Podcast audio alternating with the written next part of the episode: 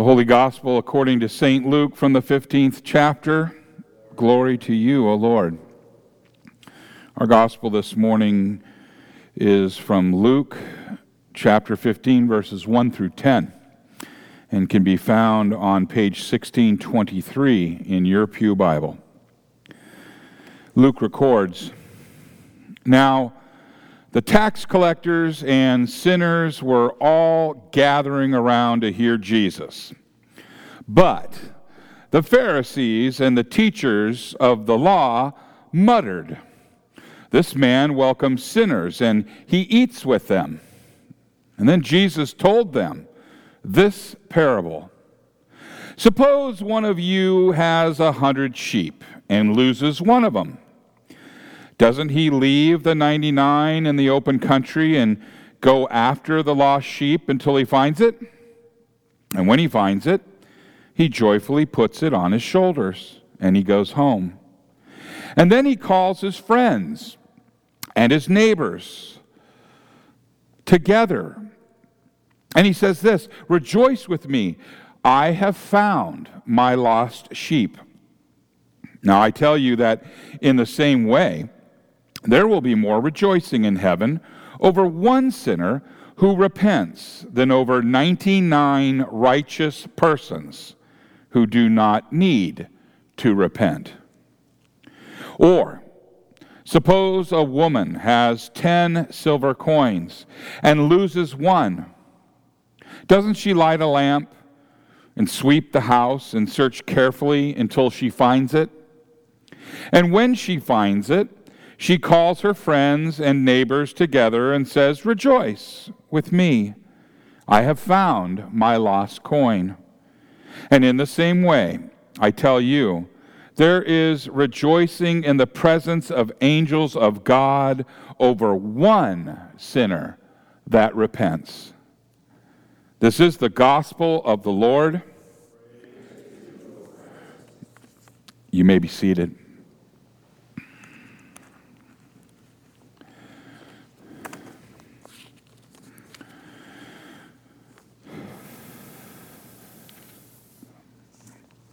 Will you pray with me? May the words of my mouth and the meditation of all of our hearts be acceptable in thy sight, O Lord, our rock and our Redeemer. Amen. In the name of Jesus. This morning, we heard just part of the great lost and found parable. Jesus combined three parables together to make one grand parable in order to drive home the main point. And we heard the first two of those parables today. The third parable is commonly called the parable of the prodigal son. Now, all three of these parables illustrate the fact that Jesus calls all people to himself. He came to save all people in all places and in all times. And John wrote of this in 1 John 2, verse 2. Jesus is the propitiation for our sins, and not for ours only but also for the sins of the whole world. Propitiation. We don't use that word very often, but propitiation is a offering to of appeasement to be reconciled and made right with. Now there's some elements for the propitiation to be accepted and Jesus fulfilled all of them. First of all, the propitiation, the gift needs to be acceptable to the one who the debt is owed, God the Father. So Jesus was an acceptable offering to him. And then the other part of a propitiation is that the propitiation, the, uh, the uh, object of, has to agree, has to be in agreement to be that. And Jesus fulfilled that too. Okay, moving right along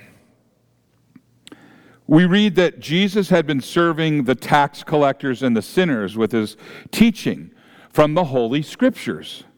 And that the scribes and the Pharisees thought that this was a blasphemous use of the Holy Scriptures. After all, they would have thought, were not the Holy Scriptures primarily for people who at least tried to be holy? Now, Luke records in Luke 15, verses 1 through 2, he said, Now the tax collectors and sinners were all drawing near to him, and the Pharisees and the scribes grumbled, saying, This man receives sinners and eats with them. Emphasis mine. Jesus was actually drawing the most dishonorable members of society to himself. And the scribes and the Pharisees were livid. Their beaks were tweaked. They were having a cow. They were, I don't know, that's about as clean as I can keep it. They didn't like it that Jesus would do such a thing. So Jesus told these great three parables to illustrate that receiving sinners and eating them was the main reason that he took on human flesh and that he came down to live with us. Jesus wanted the scribes and he wanted the Pharisees to see that they were also sinners who needed a Savior. And Jesus began with a parable about a shepherd with 100 sheep. What you heard read to you, he says, it comes from Luke's recording on 15, verse 4. What man of you, having a hundred sheep, if he has lost one of them, does not leave the 99 in the open country and go after the one that is lost until he finds it? Now, there is incredible comfort in these words. Once you understand this, once you understand that you are the lost sheep, and Jesus is the shepherd, and you begin to understand that even if you were the only lost sheep, He'd come looking and never stop until he found you. He would still become human so that he could die on the cross for you. He would still endure the wrath of God for you. And he would still suffer all, even if you were the only sinner on earth. Jesus continued in the parable, and when he has found it, he lays it on his shoulders, rejoicing. And when he comes home, he calls together his friends and his neighbors, saying to them, Rejoice with me. I have found my sheep that was lost. And it is at this point in the parable that you should ask yourself what has the sheep done? The shepherd searched for the sheep. The shepherd found the sheep. The shepherd carried the sheep. The shepherd rejoiced as he carried the sheep home. The shepherd invited his friends and neighbors to celebrate with him because he had found the sheep.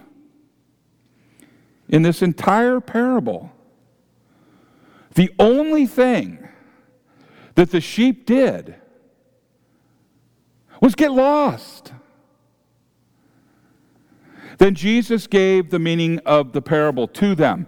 Just so, I tell you, there will be more joy in heaven over one sinner who repents than over the 99 righteous persons who need no repentance. With these words, Jesus revealed that the sheep in the parable represented a sinner, and the associates of the shepherd represent the community of heaven the cloud of witnesses. And this means that the shepherd represented the sinner's Savior.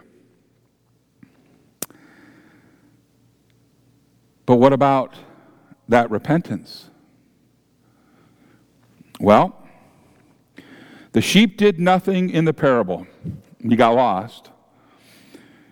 And if the sheep represents the sinner, then the sinner does n- nothing. That means that the repentance that causes joy in heaven is not a work that the sinner does, but a work that God does in the sinner. And just as the shepherd does everything for the sheep, God does everything for you. He even produces repentance in you. Okay, but Pastor, what about the 99 sheep? Did those sheep return to the fold or are they still out in the open country? What happened to them? Well, these 99 refer to the scribes and the Pharisees. The scribes and the Pharisees insisted that they were already virtuous in themselves and had no need to repent.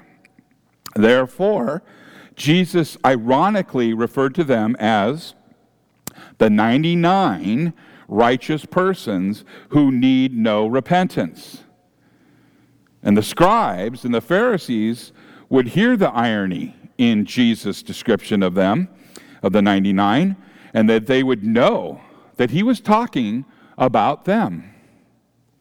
And Jesus was calling for them to repent. You see, Jesus wanted to rescue them. He wanted to carry them into eternal into the eternal celebration in his kingdom. He wanted them to rejoice with all the company of heaven, including the tax collectors and the sinners who also received the gift of repentance. Now, on the other hand, if the scribes and the Pharisees insisted that they had no need to repent, then their own stubbornness condemned them to an eternity outside of the kingdom of God. Now, Jesus reinforced the teaching of the parable of the lost sheep in the second parable that he told. In the second parable, Jesus compared God to a woman searching for a coin. And in those days, most people lived in one room houses that were packed uh, dirt and pebble floors. And the only light would be the light from an open door, or perhaps a window, a small window. So the image is the image of a woman on her elbows and on her knees, holding a lamp near the floor with one hand while gently sweeping with the other hand through the cracks between the pebbles in the floor. Kind of like looking for socks underneath the bed at my house. The themes are the same, however. And that theme is something's lost, and the owner searches for it and finds it. And the owner invites the community to celebrate the restoration of that lost possession. The meaning of both parables is this. Are you ready? The meaning of both of those parables is this. When God rescues sinners by bringing them to repentance, there is a celebration in heaven. And on the other hand, sinners who reject the rescue remain condemned in their sin. Jesus talked about repentance a lot. Repentance is so important that after Jesus rose from the dead, he said that the mission of the church was to preach repentance and the forgiveness of sins in his name. That's in Luke 24, verse 47. Now, the Augsburg Confession defines repentance as this repentance consists of two parts. One part is contrition, that is, that terrors striking the conscience through the knowledge of sin. The other, the other part is faith, which is born of the gospel or the absolution and believes that for Christ's sake, sins are forgiven. That is the Augsburg Confession, Confession, Article 12, excuse me, 17. Here's the thing we don't like that first part of repentance, the part that introduces the knowledge of sin. Because it means that we must admit that we are by nature bad, bad people. And we don't like that. We would prefer to think that we are good people. That was the problem that the Pharisees and the scribes had, and it is still our problem today. Jesus told this grand, lost and found parable in order to teach the Pharisees and the scribes and us what John wrote in his first epistle. You'll probably recognize this. If we say that we have no sin, we deceive ourselves and the truth is not in us.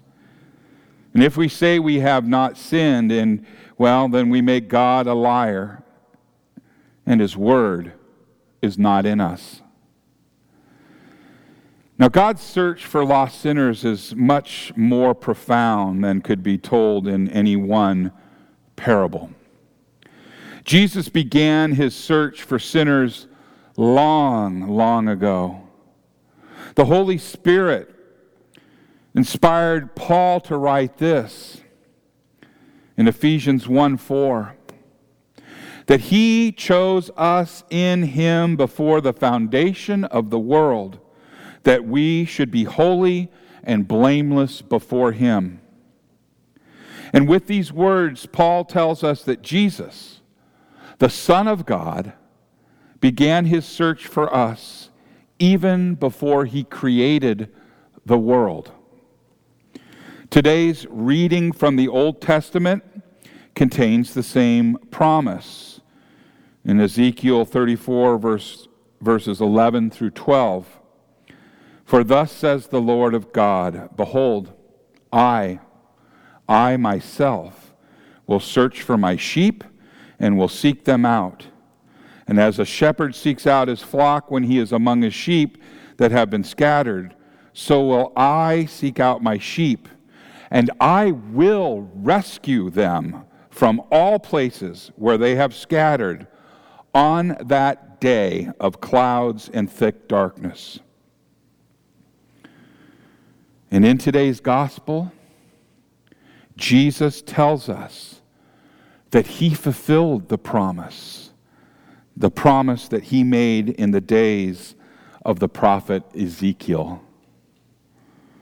Now, when the time was right, the Son of God continued his search by taking on our human flesh.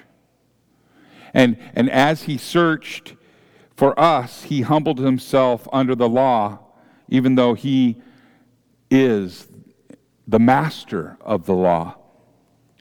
And as he searched for us in his perfect life, he encountered the great predator, death itself. And as Jesus died on the cross, it seemed as if death had ended the search. But that was not the case.